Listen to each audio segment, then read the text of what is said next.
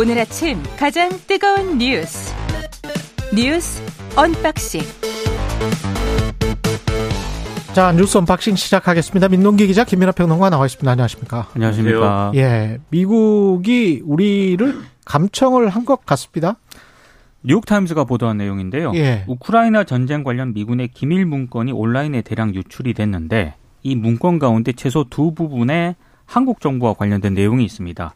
미군의 우크라이나 전쟁에 사용될 포탄을 공급하는 게 살상 무기 지원 금지 원칙에 위반이 되는지를 놓고 우리 고위 관료들이 내부 논의를 한 그런 내용인데요. 말을 한 거를 지금 감청이라는 건 말을 한 거를 캐치를 해놓은 겁니다. 그렇습니다. 예. 어, 일단 뭐 한국의 관리들이 조 바이든 미국 대통령이 윤 대통령에게 전화를 해서 음. 물자를 제공하라고 압력을 가할까봐 우려를 하고 있다. 이런 부분이 언급이 되어 있고요. 이 한국의 관리들은 총 3명이 등장을 하는데 당시 이문희 외교비서관, 그리고 임기훈 국방비서관, 그리고 김성한 당시 국가안보실장입니다. 특히 김성한 당시 국가안보실장 같은 경우에는 미국의 요구에 응할 경우에 시기적으로 윤 대통령에게 윤 대통령의 미국에 국빈 방문하고요. 포탄 지원을 맞바꿀 것으로 비춰질까봐 음. 우려하는 그런 목소리를 전한 것으로 일단 언급이 되어 있는데 그렇게 대중에게 비춰질 것 같다. 그렇습니다. 예. 그걸 이제 우려했다는 거고요. 뉴욕 타임즈가 이제 이걸 보도하면서 공교롭게도 이 문건에 이름이 등장한 김성한 전 실장, 이문희 전 비서관 같은 경우에는 지난달 말에 불분명한 이유로 사직하는 바람에 해명을 들을 수 없었다. 이제 음. 이렇게 보도를 하고 있습니다. 근데 말씀하신 것처럼 가장 큰 문제는 미국이 이제 우리의 우리 정부를 이제 도청 도감청했다는 거 아니겠습니까? 그렇죠. 특히 이제 국가안보실 주변이 외부의 도감청에 취약한 것 아니냐 이런 우려도 나오고 있습니다. 미국 언론의 말처럼 스파이 짓을 한 겁니다. 동맹을 상대로. 그렇죠. 예. 미국은 참 너무하죠. 우리를 왜 도청을 합니까? 이런 식으로. 이게 미국이 뭐 상습적이에요. 이전에도 이제 독일, 프랑스 이런 정상들의 통화를 도청을 해가지고 2013년인가 그랬던 그렇죠. 그게. 폭로가 되고 그래서 네. 뭐 논란이 심하고 그래서 그다음 그다음부터 안 하겠다 그랬던 건데 이렇게 또 가장 가까운 동맹이라고 할 수 있는 한국 등의 이러한 국가들 도청 심지어 뭐 이스라엘 뭐 이런 데도 다 도청한 거잖아요, 지금. 그렇죠. 황당하더라고요. 이스라엘 모사드가 지금 네타냐후 총리를 반대하는 시위를 뭐 지원하고 있다 뭐 이런 식의 아. 얘기를 하는데 그러니까 이런 식의 이제 도감청이 불법적인 것이고 분명히 안 된다라는 거를 우리 대통령이 미국에 얘기를 해야죠. 이런 식으로 하면 어떻게 동맹 간에 어떻게 이런 신뢰를 신뢰. 가지고 정책을 이제 펴겠습니까? 그래서 두 가지를 저는 분명히 얘기해야 된다. 첫째, 도청하지 마라. 이런 거 안 해도 우리는 공식적인 협의 루트나 이런 게 다 있고 또 언제나 긴밀한 협의를 해오기 때문에 뭘 못 믿을 필요가 없다. 도청하지 마라. 이걸 분명히 얘기해야 되고 두 번째로 황당한 게 이거를 도청을 한 것도 웃기지만 이게 다 새어나와가지고 이게 뭐냔 말이죠. 그러니까 지금 이게 이른바 이 디스코드라는 메신저가 있어요. 여기서 뭐, 뭐, 우리 아이들도 사용하는 메신저입니다, 사실. 여기서 뭐 게임 얘기하고 뭐 이러는 방을 여러 게임 개 얘기를 만들어서. 주로 많이 하죠. 그렇죠. 네. 그런 방을 만드는데 여기에 돌아다니는 것부터 시작해서 이게 막 SNS에 유출이 되고 막 이런 상황이 거의 한 달 가까이 벌어졌는데도 이게 대응이 안 된 것이고 미국이. 이게 미국 국방부 문서예요. 맞습니다. 그렇죠. 국방부 문서가 그런 디스코드나 이런 데 커뮤니티에 돌아다녔다는 겁니다. 그렇죠. 그거 아직도 다 회수가 네. 안 됐다는 건데 그렇죠. 이렇게 할 거면 이렇게 비밀 관리조차도 못 하면서 도감청 할 거면은 우리한테 무리한 요구를 애초에 하지 마라 이걸 얘기를 해야 됩니다. 그래서 첫째 이 도감청 한 거에 대해서 사과를 하든지 재발 방지를 약속하든지 뭔가 조치를 해라. 둘째 우리한테 외교적으로 군사적으로 무리한 요구하지 마라. 이 얘기를 할 수 있어야 사실 이 사태를 넘길 수가 있는데 과연 할 수 있는지 좀 지켜봐야 되겠죠. 물론 이 즉각 나온 발언은 필요한 것, 협의할 것, 뭐 항의나 뭐 이런 것도 없어요. 그때, 그때 독일의 메르클 총리 같은 경우는 굉장히 화를 냈거든요. 아, 그건 상당히 정상의 예. 해- 휴대폰을 도청을 했기 때문에 이제 항의를 할 수밖에 없었는데 이제 그런 전례를 좀 비춰봤을 때 대통령실이 내놓은 해명은 조금 강도가 약한 것 같습니다. 일단 제기된 문제에 대해서 미국 측과 필요한 협의를 할 예정이다. 뭐 이렇게 얘기를 하고 있고요. 그리고 이것만 김성한 실장과 이문기, 이문희 비서관의 대화 내용만 도감청이 됐을까요? 그렇죠. 상식적으로 말이 안 되죠. 더 많겠죠. 네. 그리고 예, 이게- 용산 용산의 과거에 국방부 부지였지 않습니까? 맞습니다. 거기가 다 뚫렸다고 봐야 되는 거예요. 네. 그러면 대통령이 하는 일거수 일투족을 지금 어, 미국 같은 경우는 다 듣고 있다. 그럼 우리 수를 다 알고 있다라는 거잖아요. 그러니까 물론 이제 이번 문건이 예.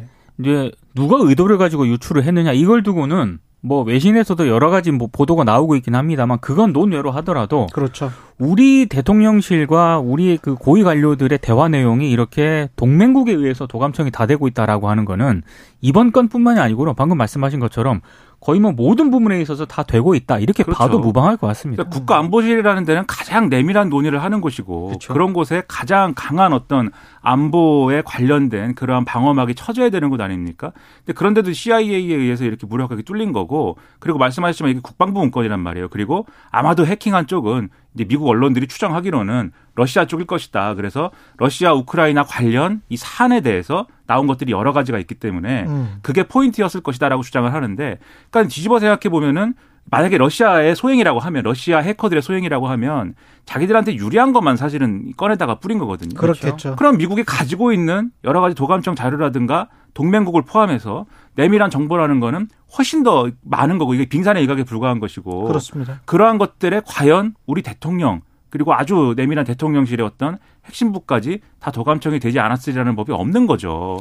그럼 여기에 대해서 명확하게 우리가 목소리를 내야 되는데 뭐 일단은 한미 관계에 영향을 좀 최소화하는 차원에서 대응을 하는 듯이 보이지만 이게 뒤, 뒤에서라도 커튼 뒤에서라도 명확하게 이것에 대해서 항의를 하고 재발 방지를 요구를 해야 됩니다. 이번에 나온 도감청의 내용이 미국은 압력을 넣고 이거는 뉴욕 타임즈 그 제목 그대로 제가 말씀드리는 겁니다. 미국이 압력을 넣고 그 사이에서 한국은 원칙을 지키기 위해서 톤 완전히 찢겨져 있다. 네. 그 중간에서 찢겨져 있다라는 건데 그거는 미국의 압력과 한국의 국익 또는 원칙, 한국의 법률이 서로 배치된다는 의미입니다. 그렇죠. 예.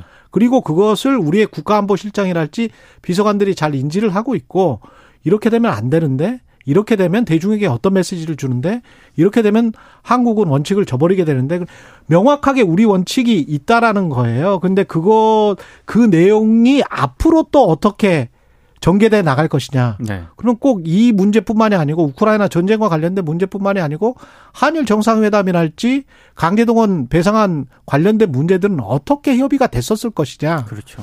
거기에서 미국과 일본의 역할은 무엇이었을 것이냐. 이게 이걸 추정을 안 할 수가 없게 만드는 거예요. 그러니까 상, 모든 것들이. 상당히 그런 미국의 압력이나 바이든 대통령이 혹시라도 전화를 걸어서 윤 대통령에게 그런 압력을 가할 것에 대해서 우려하는 그런 내용이 이번에 공개가 된 겁니다. 네.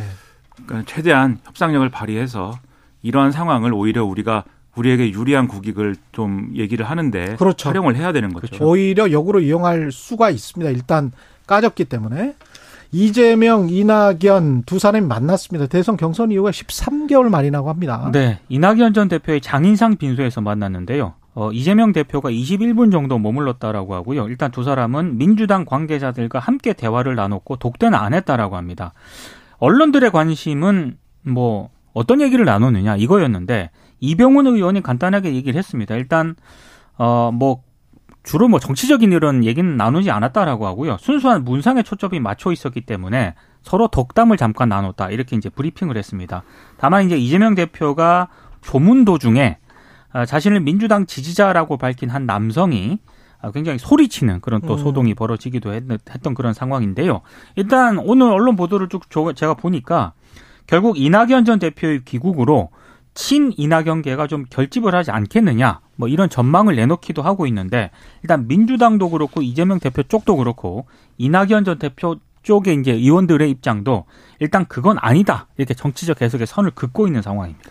그러니까 뭐 상을 당해서 상주 노릇하는 사람한테 가서 뭐 정치적으로, 정치적으로. 뭐 미주알 고주알 뭐 그렇죠. 얘기할 수 없는 조건이죠. 다만 이제 네. 언론에 이좀 시선이 집중이 되는 이유는 이재명 대표와 관련된 사법 리스크 뭐 이런 얘기 많이 하는데 이런 조건이 총선에 다가가면서 여론에 어떻게 영향을 미치느냐 그거죠. 여기에 따라서 지금 이낙연 전 대표가 어떤 역할을 하느냐가 달라질 수 있다 이제 이렇게 보는 거거든요. 예를 들면은 이낙연 전 대표가 이번에는 일시적으로 이제 이 상주 상주 역할을 하기 위해서 들어온 건데 이후에 이제 뭐 책도 내고 그 다음에 이제 독일에 가서 강연한 다음에 6월 이후부터는 이제 한국에 들어와서 활동하겠다는 거잖아요. 그렇죠. 그럼 그 6월 이후부터 연말까지 이르는 그 시기에 예를 들면은 이재명 대표에 대한 여론이 뭐 안 좋아져서 이재명 대표가 뭐 직을 내려놓는다지 할 때 그런 때 뭐 예를 들면 비대위원장이라든지 중심 잡아줄 인사가 필요한 거 아니냐 라고 얘기할 때 이제 거론되는 인사가 될 수도 있는 것이고 또는 다른 방식으로 뭐 기여할 수도 있는 것이고 이런 것들을 이제 얘기를 하는 건데 집어 얘기하면은 지금 이 장인상 치르는 사람 사람에 대해서 그런 얘기가 막 나올 정도로 민주당 상황이라는 것은 지금 이재명 대표와 관련된 문제를 국민들에게 어떻게 설명하느냐가 굉장히 중요한 어떤 과제인 거다. 이거를 보여주는 거고요. 그리고 사실 뭐 그때 가서 이낙연 전 대표가 비대위원장을 맡는다거나 뭐 그렇게 한다고 해서 여론이 뭐 아주 뭐 이렇게 뒤집어지듯이 바뀌지는 않을 거 아닙니까? 그래서 지금부터 어쨌든 그 시기 그 시기가 뭐 이낙연 전 대표가 역할을 하는 뭐 그런 시기다라는 게 아니라 지금부터 어쨌든 앞으로 그 연말을 어떻게 대비해 나갈 것이냐 그 과정까지 어떻게 갈 것이냐를 차근차근 준비해 나가는 것이 훨씬 더 중요한 과제인 것이죠. 그리고 오늘부터 국회 전원위에서 선거제 개혁 난상 토론을 한다고 하는데 기대는 그렇게 크게 되지는 않습니다. 그러니까 국민의힘 네. 지도부가요. 지난 7일 전원위에서 발언할 당내 의원들 있지 않습니까? 음. 이 의원들한테 내년 총선에서 국민의힘이 과반 의석을 차지하려면 소선거구제가 좋은 제도다 이렇게 말을 했다라고 합니다. 국민의힘이 과반을 차지하려면 네. 선거제 그러니까, 개편의 핵심이 본인들이 과반을 차지하기 위한 것. 그러니까 뭐 여러 가지 이제 선거제가 지금 문제가 있기 때문에 예. 이걸 개혁하기 위해서 오늘부터 이제 전원위원회를 열어서 원래 개혁의 목적은 표의 등가성이었잖아요. 맞습니다. 예. 근데 이제 그것보다는 과반 의석을 차지하려면 소소등급제 지금 제도가 더 낫다. 이제 이렇게 당 지도부가 얘기를 했다라고 하는 건데요. 어, 일단 뭐 그렇게 되, 되다 보니까 아무래도 전원위원회 논의가 이게 제대로 되겠느냐 이런 우려가 나오고 있다라고 하는 거고요. 특히 그자 이제 이 마, 발언을 할 때 여의도 연구원 원장을 맡고 있는 박수영 의원도 각 제도의 장단점을 언급을 하면서 현행 소선거구제가 표의 등가성만 빼고는 좋은 제도다 이런 점을 강조했다라고 합니다. 음. 그러니까 아무래도 이제 싱크탱크를 맡고 있는 여의도 연구원장과 당 대표가 이런 얘기를 했기 때문에 오늘 이제 전원위에서 발언할 국민의힘 의원들이 일종의 가이드라인을 강하게 제시를 한 거 아니겠습니까? 어떤 발언을 할지가 좀 주목이 되고 있습니다. 그러니까 전원위의 특성이 여기서 드러나는 건데 다들 나와서 얘기를 하고 그게 생중계되기 때문에 그게 무슨 얘기를 할지 모르는 거죠 그렇죠. 지금 당 지도부 입장에서는 네. 그래서 이제 미리 단속을 하고 있다라고 볼 수가 있겠는데 그 역으로 얘기해서 그러면 국민의힘이 어떤 당의 입장으로 가져가고 싶은 대안이라는 거는 김기현 대표가 최근에 뭐 의- 의원수 줄이자 이 얘기도 하지 않았습니까? 네. 그렇죠. 그러니까 뭔가 합의가 안 될 만한 얘기를 일환으로 던지고 있는 거예요. 음. 일환으로 던지고 있는 것이고 그게 마음에 안 들면 그러니까 의원 수를 줄이든지 이렇게 될, 되지 않을 거 아닙니까? 의원 수를 어떻게 줄이겠습니까? 지금 국회의원들이 자기 머리도 못 깎는데. 그래서 이걸 이것이 안 된다고 하면은 그러면은 이 지난번에 선거제 개혁한 이전으로 돌아가자. 그러니까 소선거구 플러스 20대로. 그렇죠. 병립형 비례대표제로 돌아가자 이 얘기를 하는 것이고 만약에 이게 전원위에서 그런 것도 예를 들면은 이것도 바꾸는 거는 바꾸는 거기 때문에 또 합의가 안 될 가능성도 있어요. 그러면 이전으로 돌아가는 게 어렵다고 하면은 현행대로 치러야 되지 않습니까? 그럼 그 경우에는 아마 그 주장을 할 겁니다. 우린 이번에도 위성 정당 만들 수밖에 없다. 이렇게 갈 수조차도 있는 것이어서 이 논의를 앞으로 계속 지켜봐야 되겠는데 그 당의 입장이 이렇다라는 거는 지금 말씀드린 대로 선거 제도를 개혁하고 뭐 이런 거하고는 사실은 관계가 없는 거다. 이런 모습이 지금 뭐 명확해진 거죠.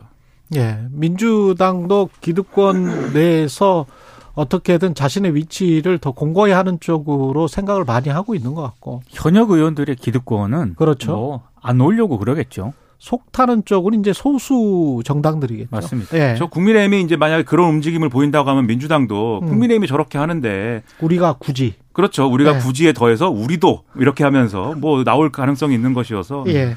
뭐 정의당이라든가 다른 소수 정당들은 뭐 여러모로 어려운 상황인데 하지만 이렇게 뭐 부정적인 전망만 말씀드리는 것도 좀 안 좋은 것 같아서 예. 그럼에도 불구하고 국민 여론이라는 것은 어쨌든 지금의 선거제도라는 것을 좀 더 나은 방향으로 바꾸자는 그 것이지. 나은 방향이라는 게 표의 등가성 플러스 다양한 여론의 반영이 맞습니다. 돼야 된다는 거예요. 그렇죠. 그 국- 국회의원이라는 게 representative 아닙니까? 대표. 예? 국민들의 대표다. 네. 대표를 300명을 해놨는데 국민의힘하고 민주당만 있는 거는 아닐 거 아니에요. 우리나라에. 여러 가지 생각을 가지고 있는 사람들이 그렇죠. 있을 거 그렇죠. 아닙니까? 유권자들이 그 두 당의 인질로 예. 잡혀 있는 거예요, 사실. 그렇죠. 그러면 2, 30석이라도 뭐 가령 다양한 색채가 중도층이 항상 30% 정도 나오는데 그러면 그 정도는 뭔가 들어가야 되지 않나? 뭐 그래야 이게 정치가 제대로 represent 대표하는 거 아닌가? 그렇죠. 민의를 뭐 이런 차원에서의 개혁인 거지 본인들 밥그릇을 계속 어떻게 잡아먹겠다 뭐 소선거구제를 어떻게 하겠다 그거는 아니잖아요. 근데 이제 당 네. 지도부가 이렇게 네. 가이드라인을 얘기를 했다 하더라도 예. 전원위에서 또 국민의힘 의원들이 예. 어떻게 발언할지는 좀 지켜봐야 됩니다. 그래서 국민 여론이 중요하기 때문에 국민 여러분이 많이 목소리도 내주시고 관심도 가져야 될 필요가 있는 것 같습니다. 예. 윤석열 대통령은 최민희 방통위원 임명을 지금 거부 거부를 검토한다? 그러니까 지금 그 상임위원으로 예. 민주당이 추천을 하지 않았습니까? 그런데 지금 이 임명을 열흘째 하지 않고 있거든요. 그러니까 대통령실의 입장은 몇 가지로 나뉘는데 기본적으로 최민희 전 의원이 위원으로 부적격하다는 여당 주장을 언급을 하면서 이게 만약에 문제가 되는 부분을 검토해 볼 수 있을 것이다. 이렇게 얘기를 하고 있습니다. 그러니까 상당 기간 임명하지 않을 가능성도 있다. 이제 이런 얘기를 하고 있는 건데요. 조중동 보수 언론에 등장한 대통령실 핵심, 핵심 관계자 멘트는 조금 더 한 발 더 나갔습니다. 윤석열 대통령이 여러 참모의 의견을 수렴한 결과 임명을 안 하는 쪽으로 마음이 기울고 있다. 이렇게 얘기를 하고 있거든요. 그러니까 지금 여론 지금 뭐 오늘 언론 보도를 종합을 해보면은 어, 최민희 전 의원에 대해서 상임위원 임명을 상당 기간 그냥 보류할 가능성이 있다. 이렇게 정리가 될 것 같습니다. 저는 이제 최민희 전 의원이 방통위원을 맡는 것이 정치적으로 굉장히 여러모로 논란이 있는 인사인 건 맞기 때문에 그런 점에서 국민들이 볼 때는 우려의 소지가 분명히 있다고 봐요. 그러니까 정치권 출신이고 뭐 이런 점들이 다 영향을 미칠 텐데 그러나 그건 이제 내용적인 것이고 절차적으로는 어쨌든 국회가 이렇든 저렇든 그러한 뭐 비난을 여러 가지를 감수하면서 추천을 한 거 아니겠습니까? 그렇죠. 그런 점에서 이제 절차적으로 맞는 거냐에 대해서 이제 대통령실이 검토를 해봐야 되는 것이고, 근데 요런 문제들 원칙적으로 맞느냐, 절차적으로 맞느냐, 내용적으로 이런 것들이 바람직하냐 이런 걸 다 떠나서 지금 나오는 유력한 분석은 그러니까 방통위 내부에서의 다수가 어느 편이 될 것이냐. 그게 한상혁 방통위원장의 거치나 이런 거와 연관돼서 지금 만약에 임기를 지키기 이후에 그 이후 상황은 어떻게 되는 거냐. 이런 걸 가지고 셈하고 있는 거 아니냐. 이런 얘기 나오거든요. 상황이랑 똑같네요. 맞습니다. 그렇죠. 선거제. 네. 그래서 만약에 이제 한상혁 네. 방통위원장 뭐 거치가 정리되거나 하는 경우하고 임기를 지키고 이게 논란이 돼서 결국은 철의 방향으로 가고 새롭게 야당이 또 추천하는 인사가 그 그래도 또 거부가 될 것이냐 이런 것들이 음. 여러 가지 시나리오가 거론이 되고 있어서 사실은 우리가 원칙을 얘기하는 것도 참 여러모로 좀 이 계면쩍은 상황이다 그런 생각이 좀 듭니다. 여기까지 듣겠습니다. 뉴스 언박싱 민동기 기자 김민하 평론가였습니다. 고맙습니다. 고맙습니다. KBS 라디오 최경영의 최강시사 듣고 계신 지금 시각 7시 40분입니다.